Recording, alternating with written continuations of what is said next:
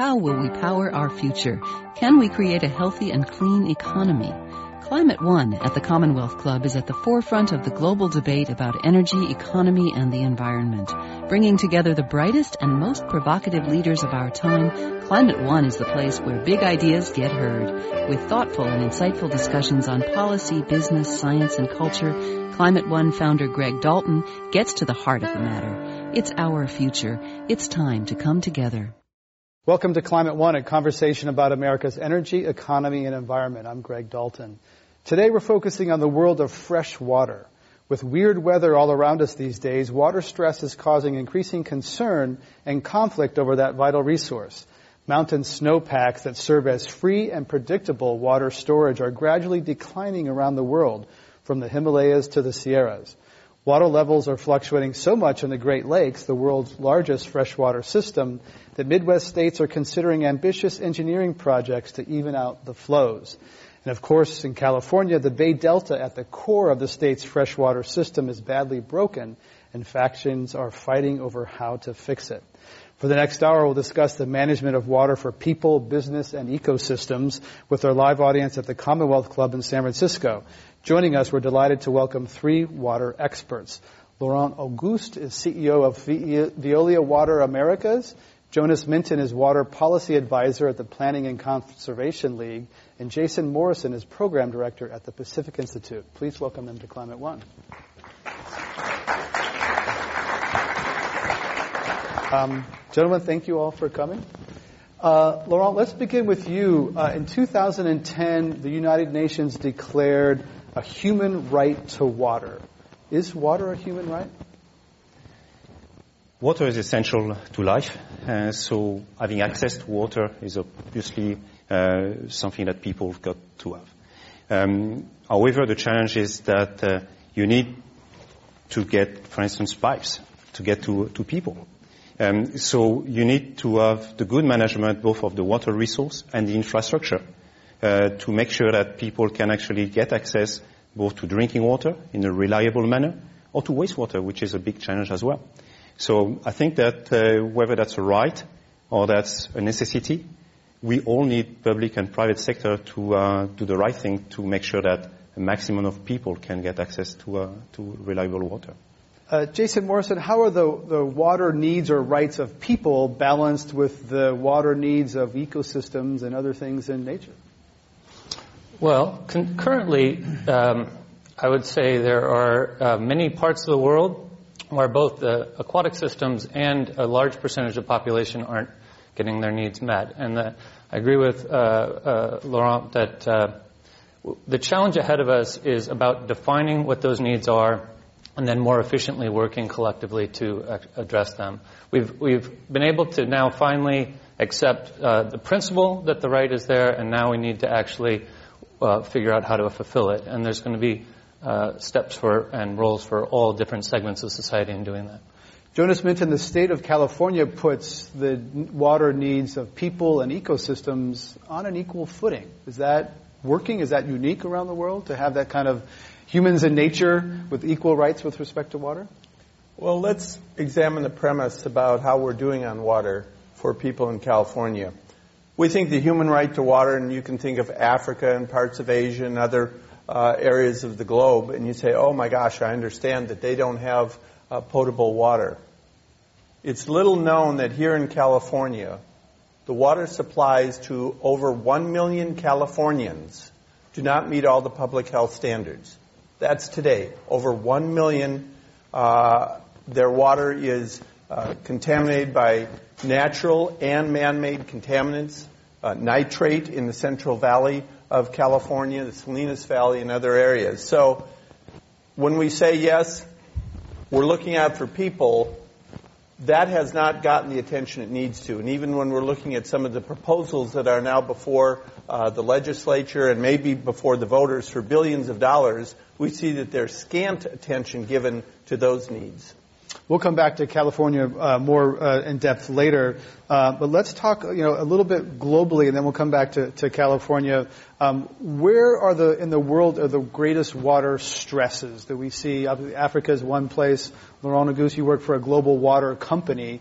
uh, and I'm thinking obviously climate driven. Where's, where is climate uh, perhaps going to increase water stress most around the world? Well, w- when you talk about uh, water stress or, or, crisis as far as water is concerned, actually it's pretty diverse. And the thing that is unfortunately common in many places that water is poorly managed more often than not.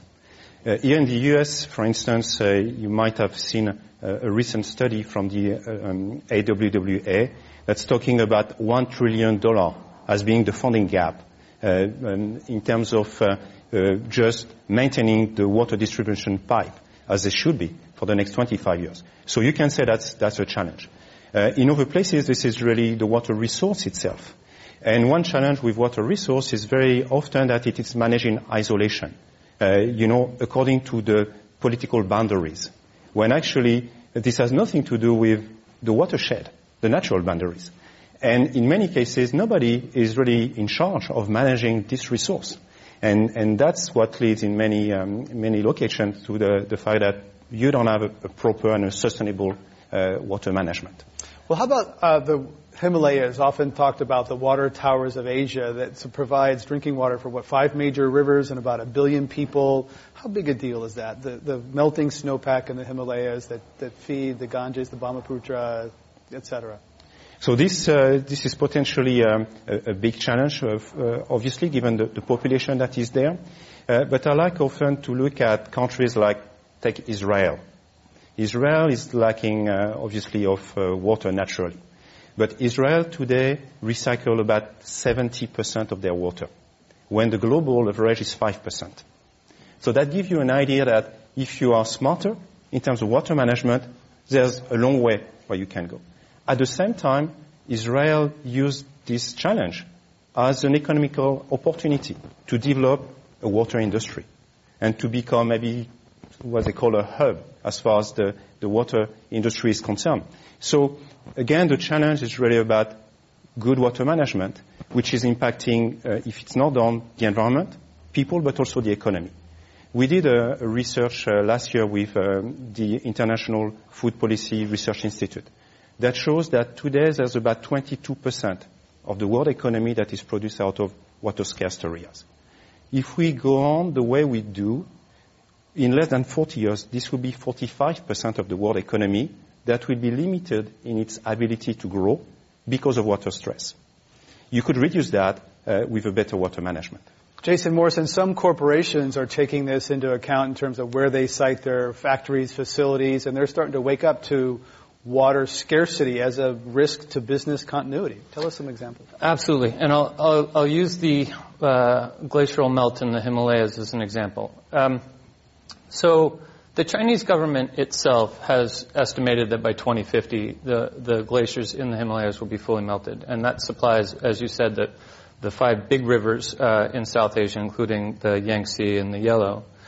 Um, why is that important? Well, uh, it's important because for some of those rivers, up to 60% of the summer flow is made up today of glacial melt. So there's big question marks around what's going to be the water source in those months in 20 years or 30 years? And if I was a, a company that was uh, uh, needed to make capital investments that are, uh, let's say, uh, for an Intel, where a, a chip making facility uh, is tens of billions of dollars, and, and the expected uh, life of such an investment is on the decade horizon, two decades, maybe more. And so uh, the due diligence process for site selection for, in that industry will, will look at this long-term gap between supply and demand and have real concerns. And whereas 15 years ago, water was maybe one of many criteria that were uh, evaluated for site selection, uh, today it's a, a, much higher one. And uh, I, I was just on a panel with a representative from Intel who said that there's at least one part of the world they've decided uh, not to invest primarily because of water concerns. Some governments are uh, are taking a leadership role or realizing this long-term trajectory, um, but there are many others that have yet to understand this new shift and. Um, uh, and, and, and it's problematic, not just for global companies that invest in these countries, but for domestic business. So there was a recent survey of uh, the Indian Chambers of Commerce, so basically their trade association, And their 900 biggest companies uh, responded to the survey around water.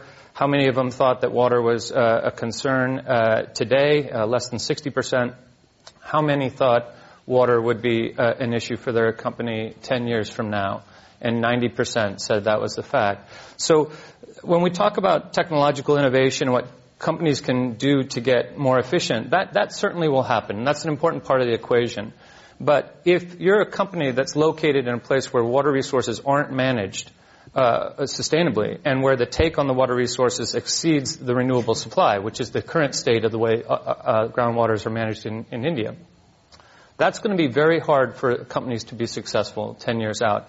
And they realize that uh, addressing that risk, they can't do through efficiency measures alone. They need to work uh, with other businesses and other stakeholders to try to figure out how water resources can be managed more sustainably. And in the past, they often just think about their pipe or their factory fence, and they have to start looking at whole watersheds, right? Which is very different than the way they've been looking at that in the past. Laurent or, or Jonas want to jump in on that? Yeah, I would agree. And you know, I would add one dimension. I mean, we talk about businesses. Let's talk also about cities. Because, you know, 50% of uh, the, the, world population now is gathered in large cities, and that would be 70% in a, in a few decades.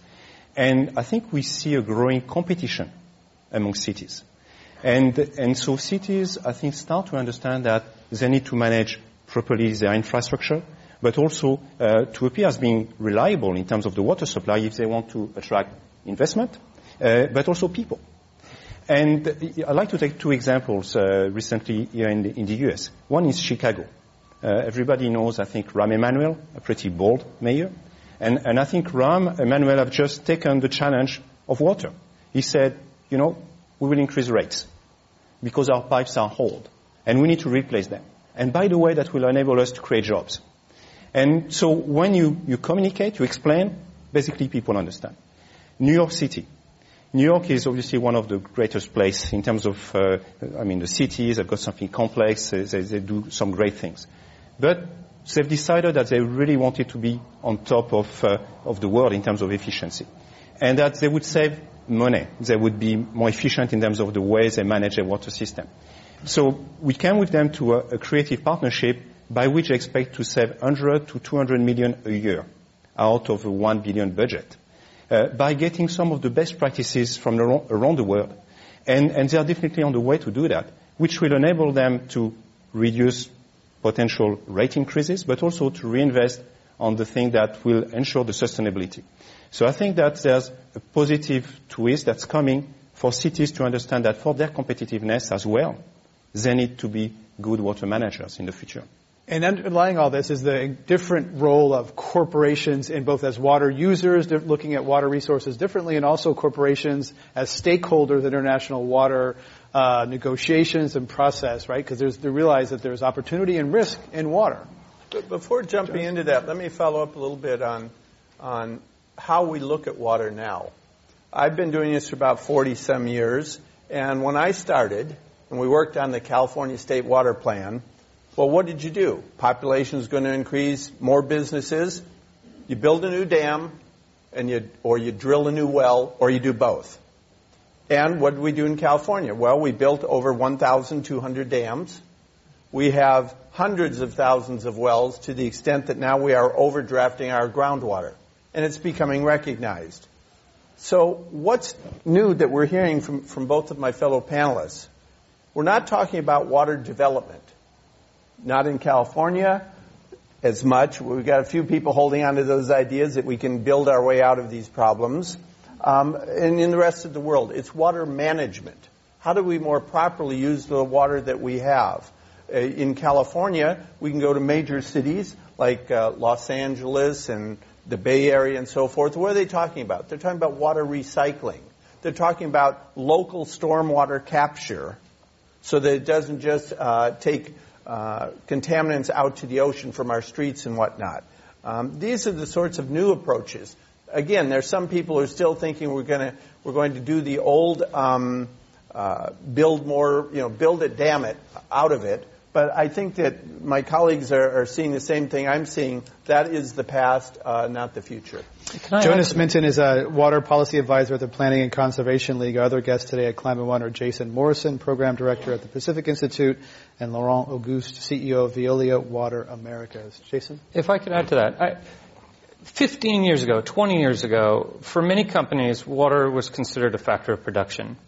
Uh, and when and, and and and very little else in terms of the risk associated with not having it. was thought of as uh, you know the pipe that gets delivered to my manufacturing facility. But for many companies, the the water-related risk exposure may be embedded in their supply chain. Uh, it may be uh, for uh, beverage and food companies, and for apparel industry, it's in the ag-based supply chain. And um, and, and so this recognition of this expanded concept of risk, and, and what many companies are doing, by the way, are these um, uh, hot spotting exercises where they're, uh, they're, they're locating their facilities, maybe their tier one suppliers around the world, and they're mapping that against parts of the world where heightened water scarcity is becoming an issue. And they show up on a map in red, right? Well, there's a question ahead of us about what is the correct response for those companies. Uh, you know, so I, I, had an interesting conversation with a colleague from Levi's about, well, maybe we just won't be sourcing cotton from Pakistan. And, and, that, and that raises some really interesting questions about what is the right response to that. Uh, it, is it not perhaps because of all the jobs and uh, issues uh, uh, in that country, uh, that would go away if you start sourcing from another part of the world. Maybe those red spots on the map are where you invest and prioritize action to address the problem. And I think right now the ministries, uh, let's use ex- the example of Pakistan. If the ministries are not quite getting that, that they have a long-term viability problem in terms of the ag industry in that country, but when major apparel companies sit down together, perhaps with civil society groups, and say, we need to address the water challenge here because otherwise we're going to buy our cotton elsewhere. That's a new voice that has not been at the table historically. And, and whereas the, the water ministries in many of these governments are pretty low on the pecking order, now you're talking about the finance ministries, the trade ministries, the energy ministries, where all the power really lies in many of these countries. And that conversation is just beginning in parts of the world, and I think it's only going to continue going forward. Laurent Auguste, let's talk about Singapore as an example that took a water threat and made it an opportunity. Absolutely. Uh, Singapore is having a lot of, uh, most of its supply actually of, of, water coming from Malaysia. And they had a long-term agreement that was about to come back to, to renewal, and they thought that that was a threat uh, to their security. And so Singapore embarked into a number of initiatives to, um, to be more independent as far as water is concerned. A lot of reuse, a lot of um, I mean, uh, recovery of rainwater. There's a lot of rain in Singapore. Uh, desalination as well, and more efficiency, which led Singapore to be more independent as far as its resources concerned. But they push it one step further, which is actually to turn that again as an advantage in terms of uh, developing a water industry, but also turning the, the wastewater into reuse water that they call new water, which is a pretty nice term, um, into uh, something that helps them actually to attract, attract investment because they treat the wastewater to a very high level of purity, which is needed for the electronic industry. So that led them to get more investment from the electronic industry in Singapore. So I think again, I want to be very optimistic about the topic that there's a lot of things that can be done. But I see really three main challenges as far as the water sector is concerned. It's a tricky sector because it's local. There's three challenges. One is the lack of transparency and awareness. The second is isolation. I was talking about uh, the management uh, of water at the, the, the, political boundary level, but also the fact that water managers, whether they are in companies or in cities, are very often on their own. And the third element is that um, the, the, innovation has been slow in the water sector because you've got a difficult uh, balance to strike between reliability, which is a must, and innovation. So what you need to do going forward, what I like to call connecting the drops. I'm a water guy, so I'm sorry. Um, and, and, and you need to connect the drops between people and facts, data. You need to connect the drops between um, uh, water managers and best practices, and you need to connect the drops between reliability and innovation. And that's one of our focus as a company as Veolia. And one innovation in countries like Australia and others is dynamic pricing. Water is often very regulated, static pricing, but in Australia, you tell us other places where water starts to reflect scarcity, just like it does with wheat, corn, and other commodities. Yeah, there's the very well-known case of um, the Murray-Darling um, Basin, where they came to a pretty uh, dynamic um, uh, way of managing basically the water resource. Um, just a statistic. I think in California, uh, if you look at GDP per drop, the GDP per drop in California is roughly of about $130 per um, um, thousand gallon. Israel, this will be about 400 dollars per um, thousand gallon. So you see that there's a big gap. Well, there's a big agricultural difference between those two, right? A lot of that's going to be in agriculture. Well, there's a lot of agriculture in Israel as well. Okay. okay. Uh, they, they, export actually oranges and so on and so on. So what they've done in, in Australia is to have a dynamic system where people can buy and trade actually um, um, rights to access to water, so that you maximize also the, the GDP per drop. And so you, you really support the, um, the local industry and activity in a very dynamic manner. So this can be one of uh, the creative way that we need to see developing further around the world uh, to challenge the, the, stati- the, the, stat- um, uh, status quo and, and basically the historical situation um, and to come with something that reflects more the current challenges and, and needs. Jonas Minton, is this a good idea, the idea of water as a commodity that's traded and profited from? Um, one wants to encourage innovation. You want to encourage economic efficiency. However, you have to ensure that those public trust values are maintained. So things like our environment. Just to the east of here is the Bay Delta. Does anybody know what a Bay Delta is? Sort of, you sort of know what that is. Um, it is actually the largest estuary on the west coast of the Americas.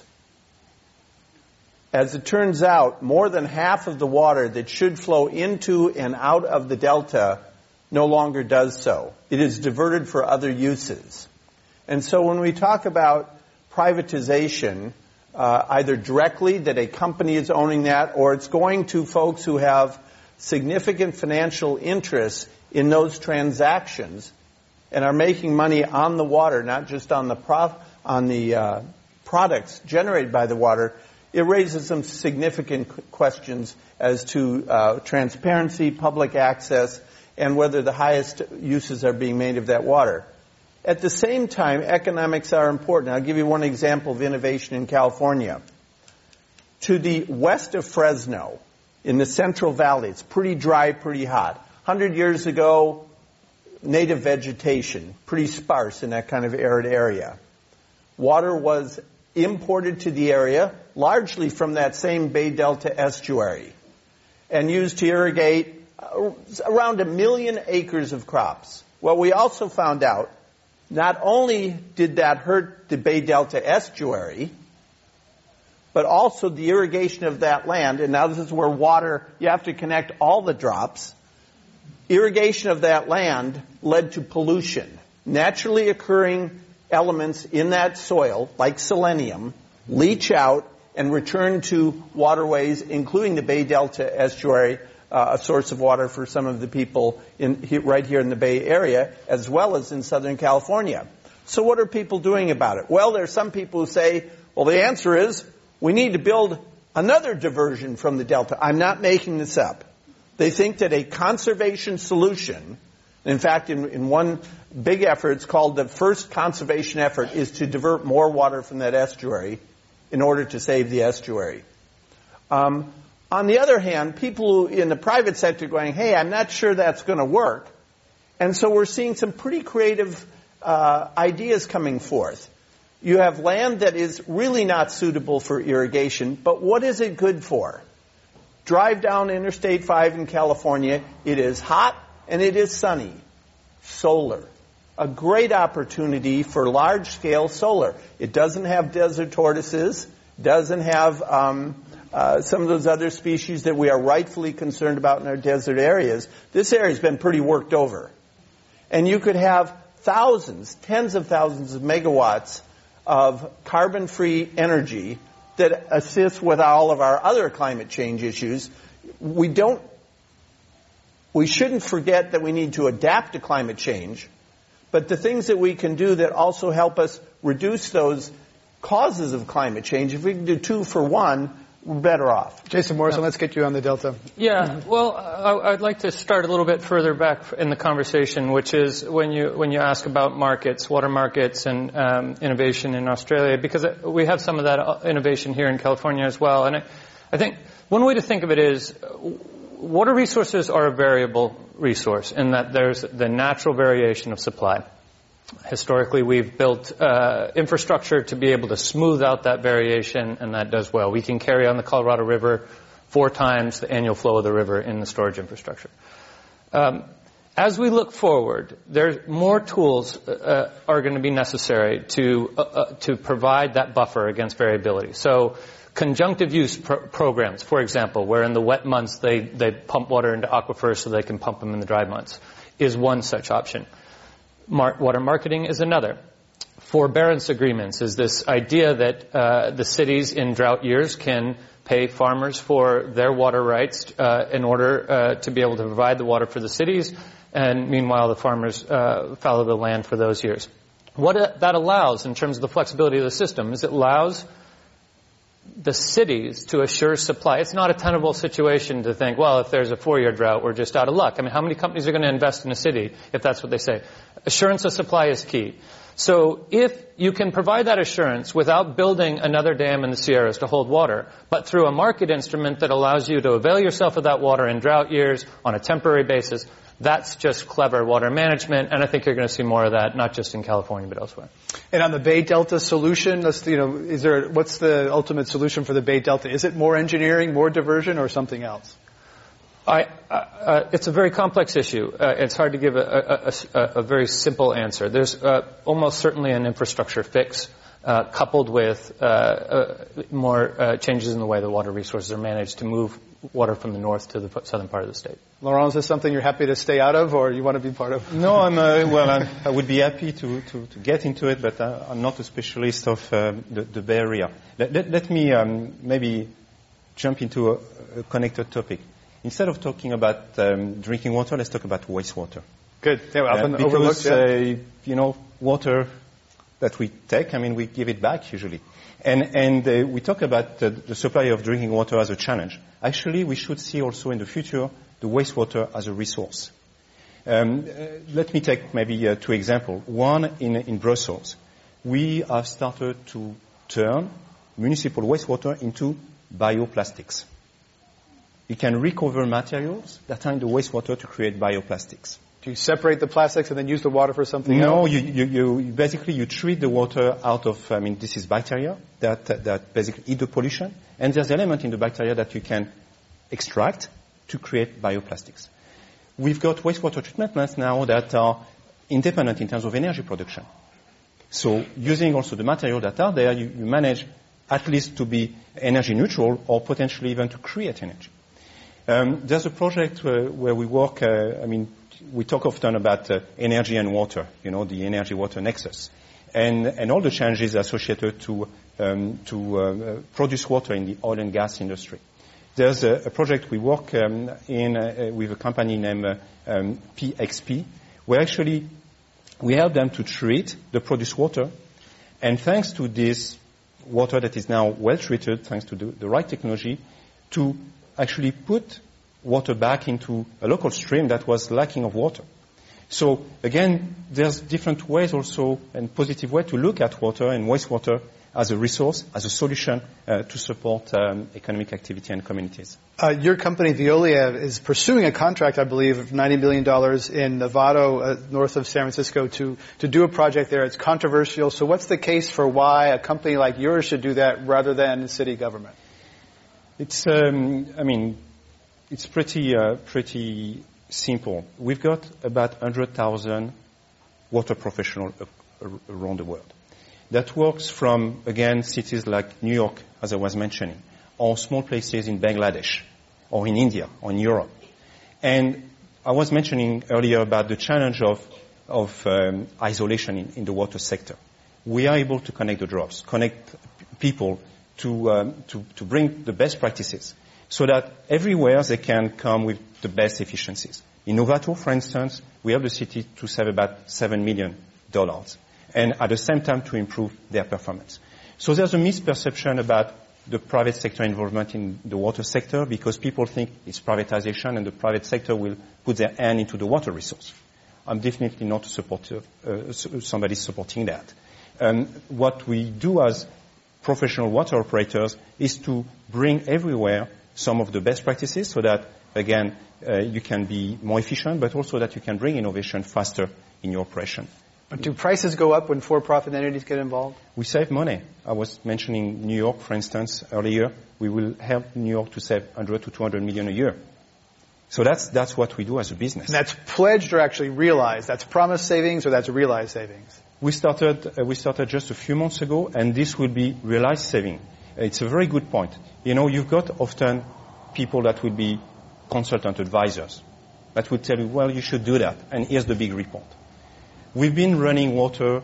Uh, and then they walk away after they, they, get, they get, paid for the report. Yeah. What, what, what we've been doing uh, for almost 160 years, since 1853, is to wa- run water uh, in, in, uh, in, many different locations. We supply water to 170 million people every day. So our job is actual implementation, real implementation. So in New York, uh, the idea is really, yes, to help them to make it happen. And the, the, the, contract we've got there is that we get rewarded when this happens. So this is not a report, it's real results. Laurent Auguste is CEO of Veolia Water America is our other guest today at Climate One. J- J- Jonas Minton, Water Policy Advisor at the Planning and Conservation League, and Jason Morrison, Program Director at the Pacific Institute. I'm Greg Dalton. One more question for uh, Laurent, and then we'll go to, to uh, Jason. Locally uh, in Richmond, uh, Veolia had a also has operates a, a wastewater plant, and in December the company agreed to a $150,000 civil penalty for violating some of the discharge uh, laws there, and there's, there's a consent decree. So tell us about that case. What happened there? Yeah, I mean. Um, you can't get it out of context. Uh, what's happening in Richmond is that um, uh, we are helping the city actually to uh, to improve, for instance, their their um, uh, uh, rainwater collection, and, uh, and, we're getting award, awarded actually additional work.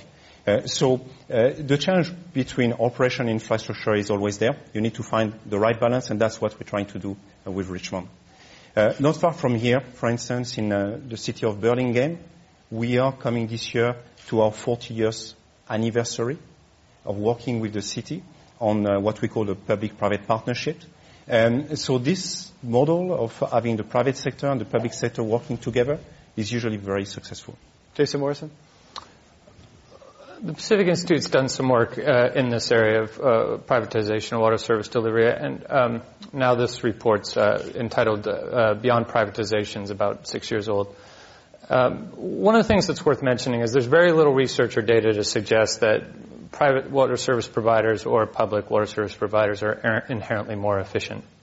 Uh, this report spent a lot of time trying to identify what were the factors for underperforming utilities and uh, and how can they be improved. And, and if you look at the track record, there are just as many public agencies that do these elements uh, uh, poorly, and uh, some private companies that do them poorly too. So it's not a clear picture. Uh, but when it comes to uh, uh, underinvestment or performance measurement and reward, or or, or, or discipline when when there's underperformance, transparency and, and community involvement in in, in decision making, these are all the types of factors that determine what's good water management or not. And um, and so if, if, to some degree, to, to which we can get beyond a simple equation of private entities versus public entities and really look at what does good water resource management look like and, and, and drive performance there,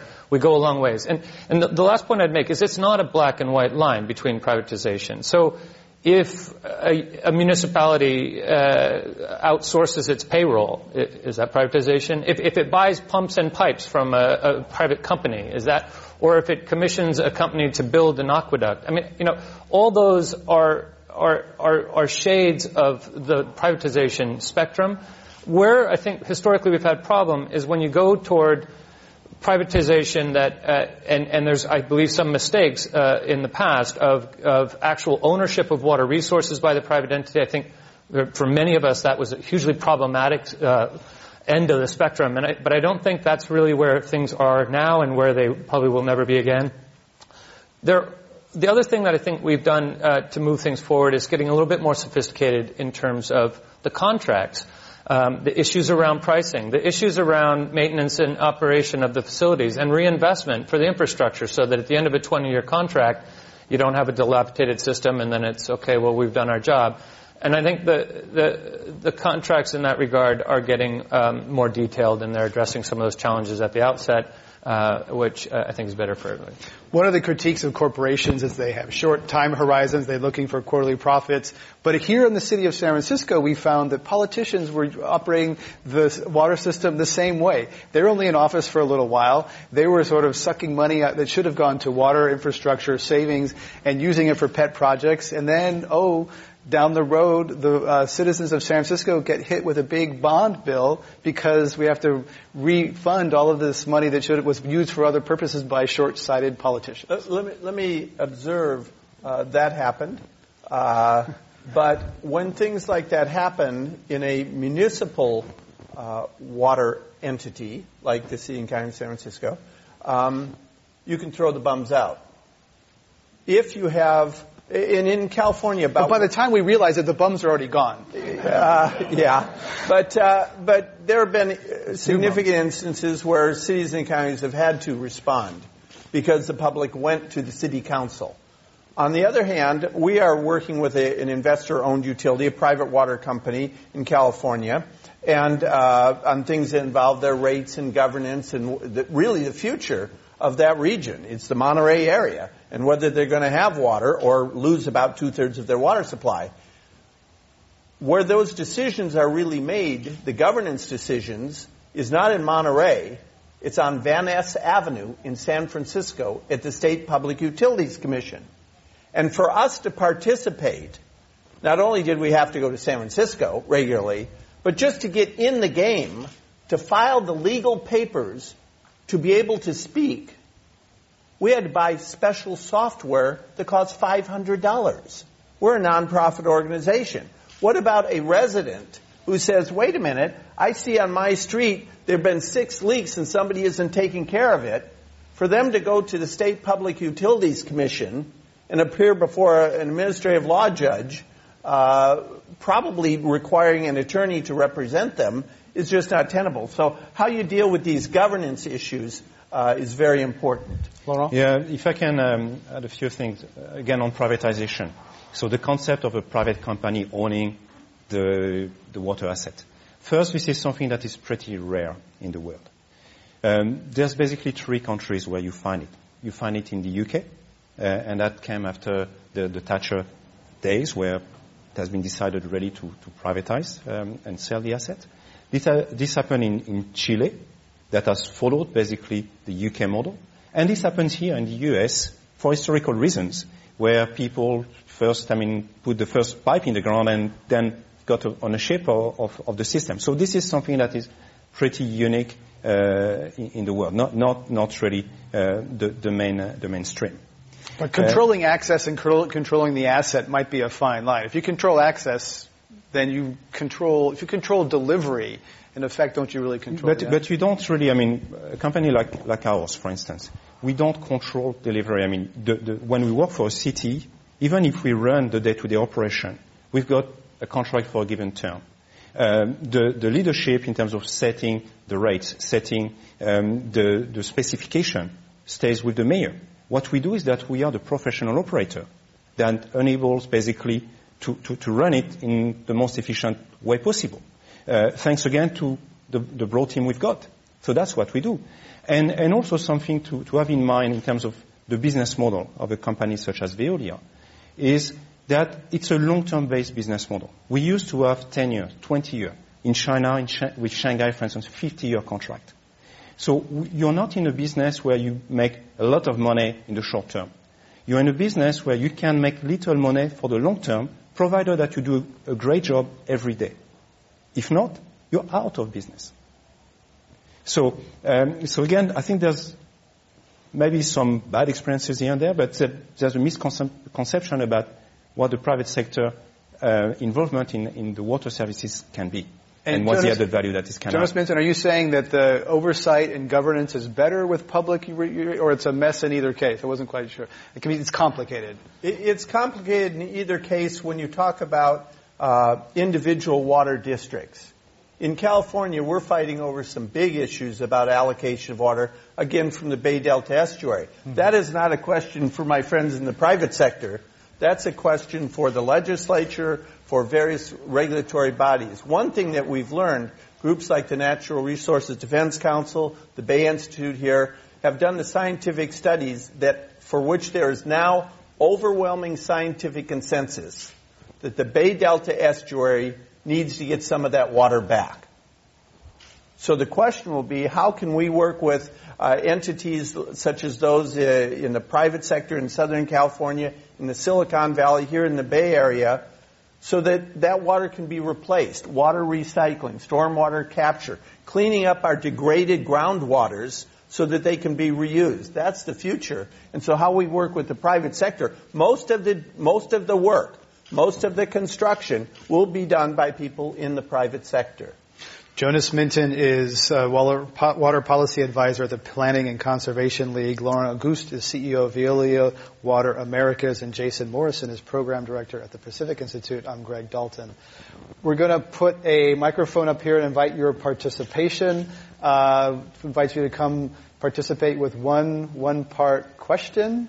Uh, and if you're on this side of the house, I appreciate you going around through uh, through that door rather than crossing this uh, this camera line. And our producer Jane Ann Chen is right there, and that's where the line uh, will start. And we encourage your uh, participation. It's often um, often a lively part. And until then, uh, we get situated. I'm going to continue with one other question. Um, about 70% of water use worldwide is is used for farming. We haven't talked about farming a whole lot yet. Let's talk about that aspect. It's big here in California. It's big everywhere. Uh, Laurent Auguste, you know, you talk about new water, reused water. What can be done to reduce water usage or recapture water from agriculture? So, I mean, agriculture, uh, irrigation, for instance, obviously is the, is the big thing. Um, there's often room to be probably more efficient in terms of uh, the, the irrigation or the system used. Uh, again, if I go to, uh, to Israel, and I'm sure it's done in some places in California as well, techniques like drip irrigation, providing the right amount of water at the right place um, for, for the, the, the crops, uh, is the right thing to do. So, so farmers don't like it because it costs more. There's, I mean, right? But no, actually, if I may, they love it now. Oh.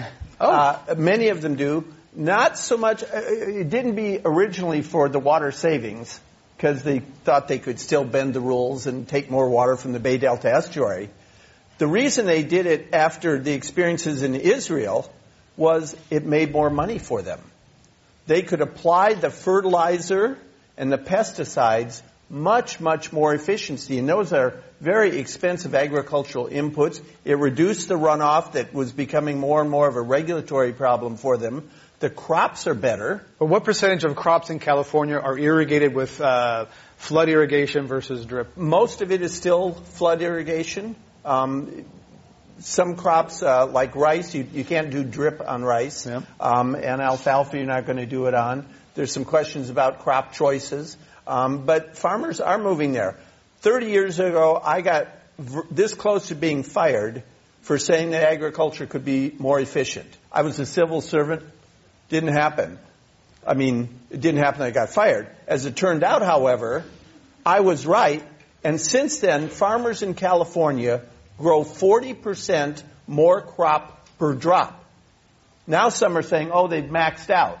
Well, I got to tell you, farmers are amongst the most innovative people in the world. And as we sit here, somebody's figuring out how to make it more efficient. So there's a lot more we can do. And so those savings, you know, 5% in the agricultural sector is a big water supply. Let's let Laurent finish, and then we'll go to our question. Do you have? We, we cut you off. Yep. That's okay. Uh, let's have our first audience question. Yes, sir.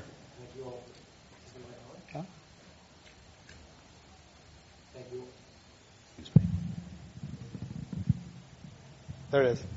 Thank you all for both having this cordial discussion with us today and for all coming together on such an otherwise contentious issue. I know that a number of public goods, electricity, other things that we provide have run into major issues with commoditization. Oil is a concern now.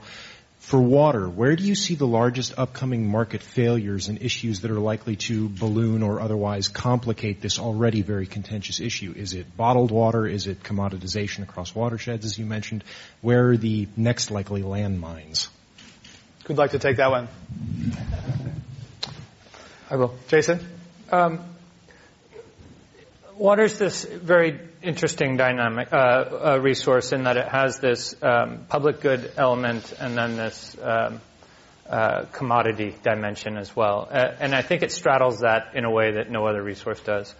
Um, I, I, see uh, the use of markets, as I mentioned before, as an instrument to uh, provide more flexibility in the system and perhaps uh, allow for quote unquote marginal supply to occur in the cheapest way as opposed to having to build new infrastructure to meet it.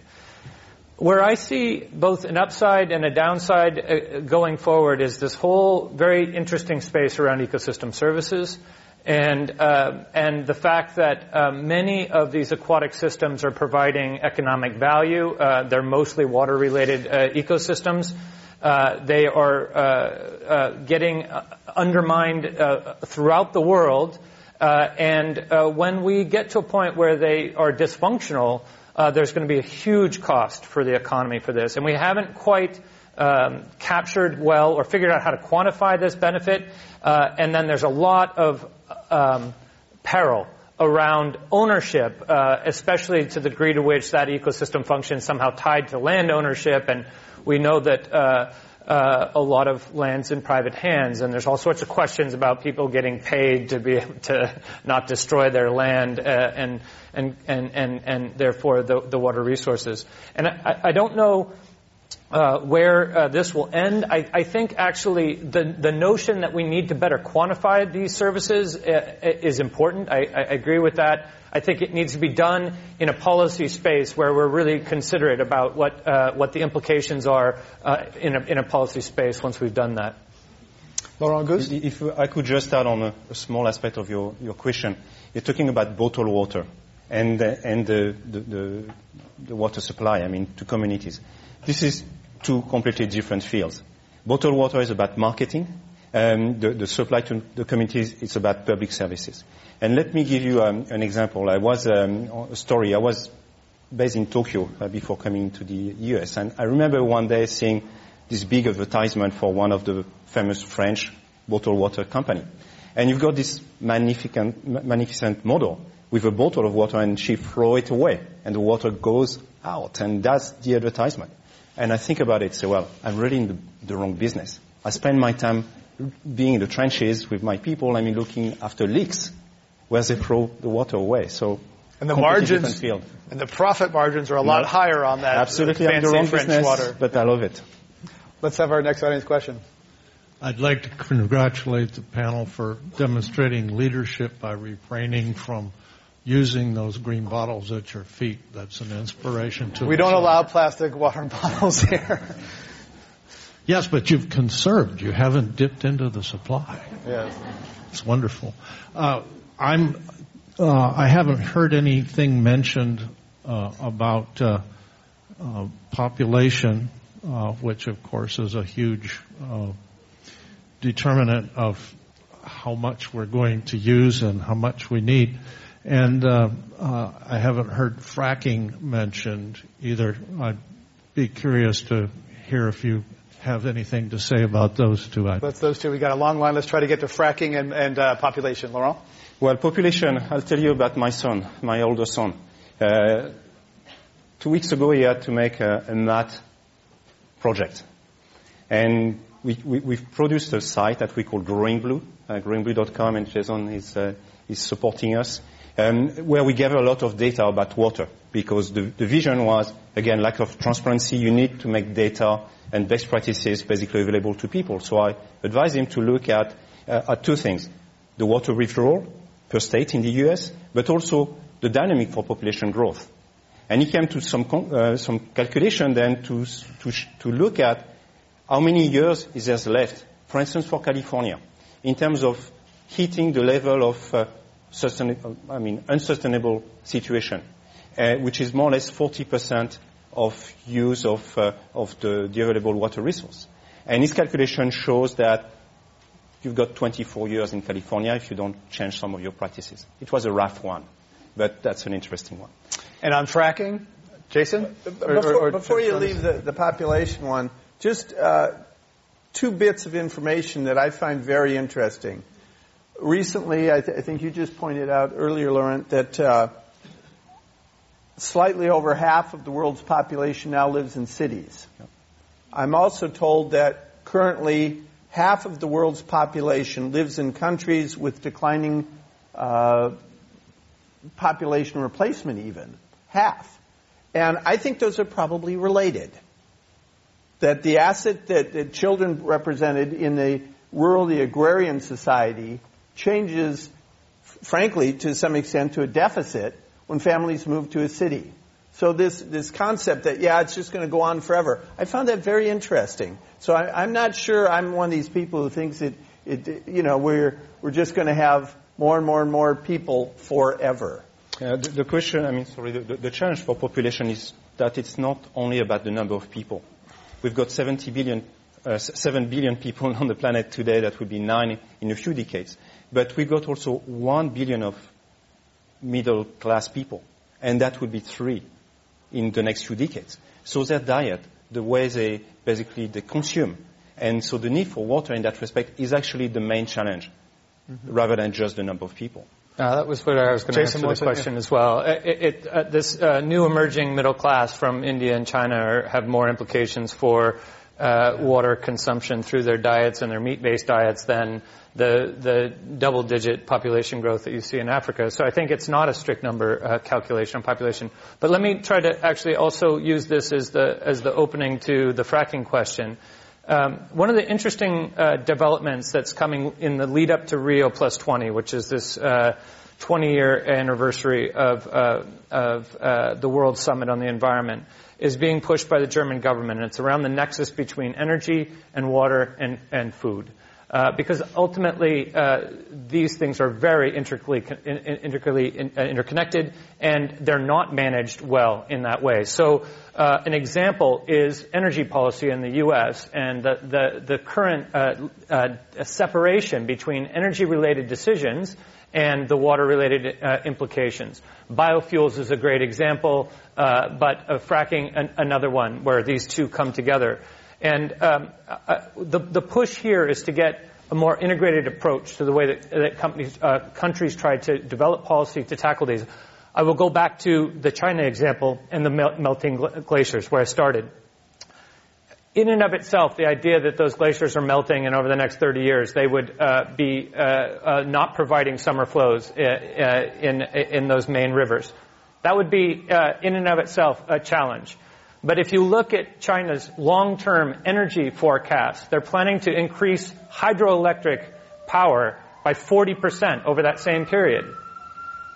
Think about that. Those are policies that are not speaking to each other because if you're going to develop dams on rivers that aren't going to have summer flows, there's, there's a problem there. But right now the policy is disconnected and I think this next 10 years is going to be about much more sophisticated interlinkages between food and energy and water policy. We're talking about water at the Commonwealth Club. That's Jason Morrison, Program Director at the Pacific Institute. Let's have our next audience question.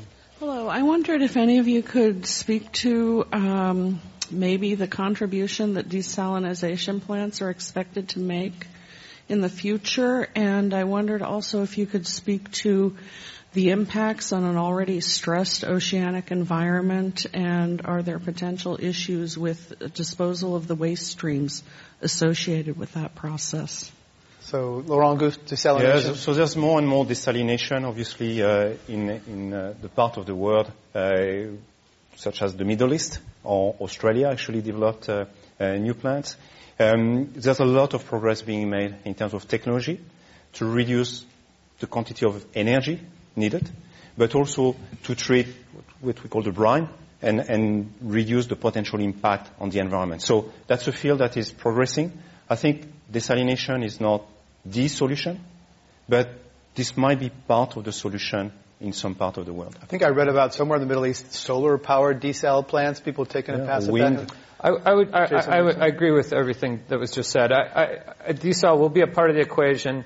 Um, it is most likely going to be more expensive and energy intensive than other forms of water. And while that might work in coastal areas and municipalities or urban areas, when we talk about the 70% of uh, water being used by agriculture, even with efficiency gains, the idea of being able to desalt water in order to, to, to meet our food needs, our fiber needs through agriculture is not realistic, and it will never be the solution in those areas. So it, it will have uh, application and relevance in certain parts of the world, and then in other places we're going to need to think uh, completely differently about how, particularly in agriculture, we meet our water needs. Let me add to that. Jonas I mean, um, desal, ocean water desal is the most energy intensive source of water except for walking it and carrying it as, you know, how many, maybe a billion women in the world uh, walk three miles a day carrying 50 miles, 50 pounds of water. Try that someday. But ocean desal, so th- this uh, disconnect between water and energy, hey, there it is, folks. Uh, w- here's how we're going to get our new water supply to deal with climate change. We're going to do it by the most energy intensive.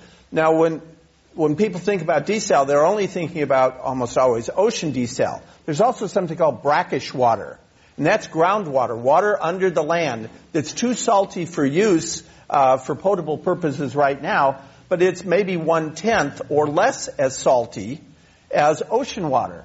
And desalinating that water is far less energy intensive.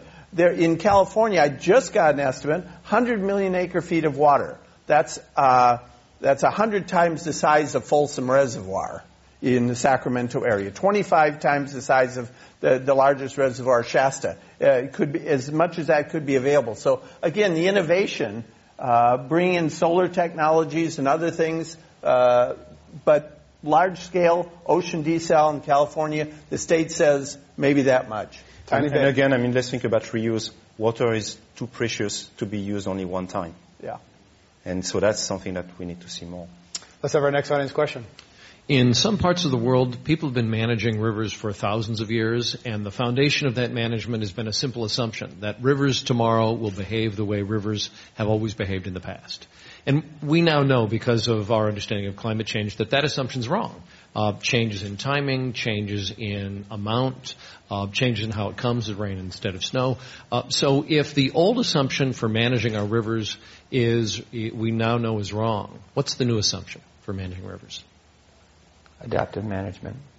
I, I think um, the, the, resilience, and when you look at climate resilience, it's about uh, diversity and uh, adaptation. And and um, let's use California as an example. Uh, uh, we built our infrastructure here in the state based on the concept of uh, snowpack that, that melts and provides the spring runoff that will allow us to irrigate. Well, if 70% of that precipitation comes in the form of rain and runs off in the winter months, how will we deal with that? And, and uh, there, it's, it's not like we can't anticipate the fact that our systems are changing and that we need to open up uh, our minds and, and, our policy toolbox in order to figure out how to, to manage those, uh, the, the, those changes. Uh, some governments are, are ahead. Others are yet to actually uh, identify that problem. And what's been interesting about this new paradigm of companies seeing water-related risk is they're beginning to push the governments because they don't think the governments are up to the task of thinking about climate related risks. I'll give you a good example. A food company that is in this UN initiative around water that I uh, am involved in called the CEO Water Mandate has looked at where it sources its uh, food from around the world and what percentage of that food supply is rain fed right now. And then they overlay that with their climate models and what's going to happen in those regions uh, in terms of the ability for those farmers to continue with rain-fed agriculture. And they've got big red hotspots that are showing up on those maps. And that's the information they're using to come into a conversation with this East African country or West African country saying, Houston, we have a problem. Or, you know, Accra, Ghana, we got a problem. And, and so, um, that's an important message and voice that hasn't been there from the private sector that's starting to get there. And I, and I think that will start to begin those policy discussions uh, to, to plan for this uncertain future uh, related to climate. Jason Morrison, are any of those hotspots in the United States where food and water will collide for a problem? Well, in the western U.S., we irrigate much of, the, uh, of, our, of our crops. So uh, I was speaking about, uh, uh, about rain-fed agriculture. But uh, you know, certainly this this this um, this this example I used of less snowpack in the Sierras uh, and uh, the idea of trying to figure out how uh, to manage water resources across the quarters of the year so that there's assured supply during that late summer, those late summer months are questions that companies would be asking of Californian policymakers the same as they would, you know, if Intel's going to buy uh, and build a big multi-billion dollar facility here, they're going to want to know the answer to that question as well, just as they would in any other part of yeah, the world. Th- those days are over. I don't think Intel's doing it Let me add to that. this isn't new. Climate change itself is not actually new. Uh, we are in a particular phase of climate change. It's real. It's happening. But I know that questioner who, who posed that inquiry uh, has been on the Colorado River. And he's gone to the sites of the Anasazi granaries. Well, there are not Anasazi people there now. They had to move when their climate changed. It wasn't something they could work around. So we're going to have some, some changes. Back to the first part of the, the questioner's uh, inquiry was, well, what do we know about how rivers are going to do and so forth? Well, one thing that's really indisputable is rivers and those ecologies need water. There are some theories out there that you can continue to deny rivers water and in some cases even take more of the little that's left and replace it with things like more gravel so they can have spawning beds and those sorts of mechanical intrusions um, as a replacement for water. Rivers need water. Cold water moving downhill. Let's have our next audience question, please.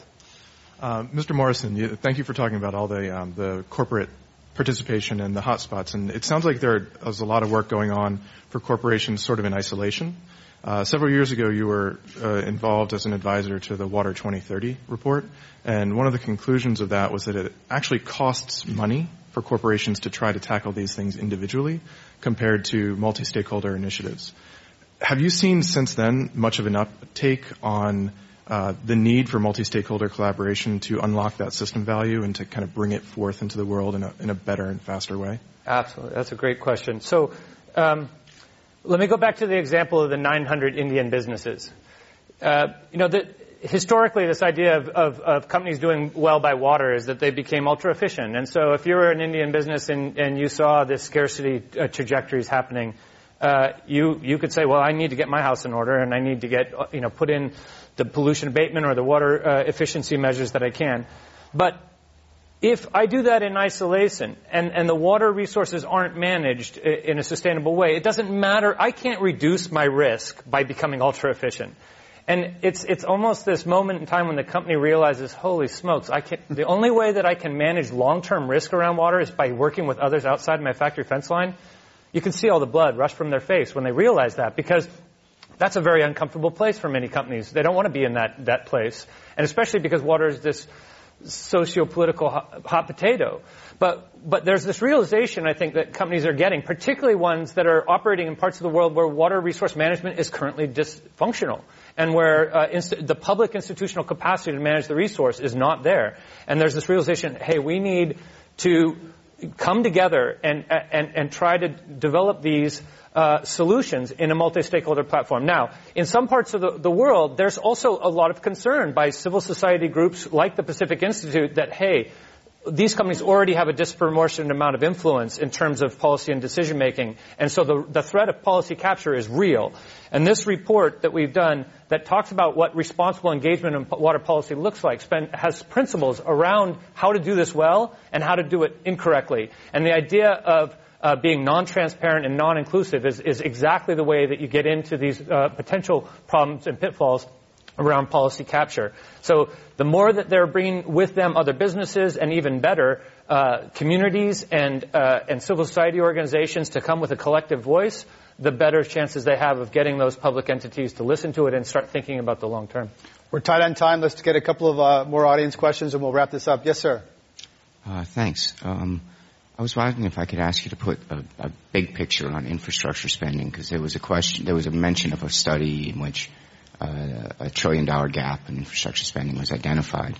And if you if you look back, um, is it a case that there was a golden age of infrastructure spending in America or in California, and that there's been a holiday from which there's now a catch up that needs to be implemented? Um, has it kept pace with the growth of the economy? Uh, and where are we there, and maybe venturing into the future? Jonas Minton, you've been doing this 40 plus years. Was there a golden age? The 1930s, 40s, and 50s, the federal government was very involved out of the Depression. Um, when we moved into the 1950s, uh, the state 50s and 60s uh, funded a project. Uh, the voters approved one for the state water project that in today's dollars would be in the tens of billions of dollars. We are not currently in that climate. There's a bond measure on the ballot uh, this November for $11 billion. The political leadership say that they are likely to pull that off the ballot because they do not think it has a chance to um, pass. To some extent, that is not a bad thing because a lot of it was funding the old paradigm of let's develop more water, and we're looking forward to working with all the parties uh, publicly to say, well, what are the investments in how we manage our water more efficiently? Let's have our next audience question. Hi, we decided to connect our drops since you're short on time. We're going to ask together. um, so I have a practical question, and his is conceptual.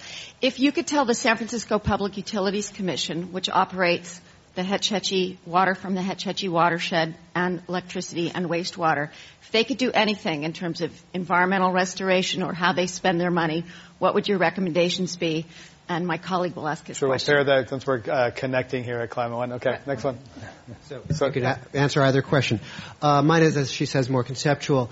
Given that uh, the contentiousness of water is, is due to the tension between its being both a commodity and a commons, and the fact that politics has often trumped science in water, what do you think is going to be the tipping point that will allow for more sustainable use? I mean, you can see most recently in the House of Representatives, they've kind of gone back to, you know, an orientation of, of let's use the water as a commodity strictly in the, in the Delta, which will, you know, make it die. It, so we go back and forth and we don't make a lot of progress. What do you think the tipping point will be will allow for that kind of true science-based policy or joint, uh, well, multi-stakeholder orientation? Tipping point in San Francisco. Let's take tipping points first. Uh, the old scheme of let's develop more water, I think they've reached it. I got a report uh, on my phone this morning that a major Southern California water agency has come to the realization, uh, this is what their staff are saying, that spending another $20 billion is not going to get them more water. Now, it may give them some reliability and so forth. I just heard that. Uh, you know, it's a progression. So I think we're, we're getting there, that people are already moving in that direction. And the San Francisco Public Utilities Commission, how, what, what could they, what could they do?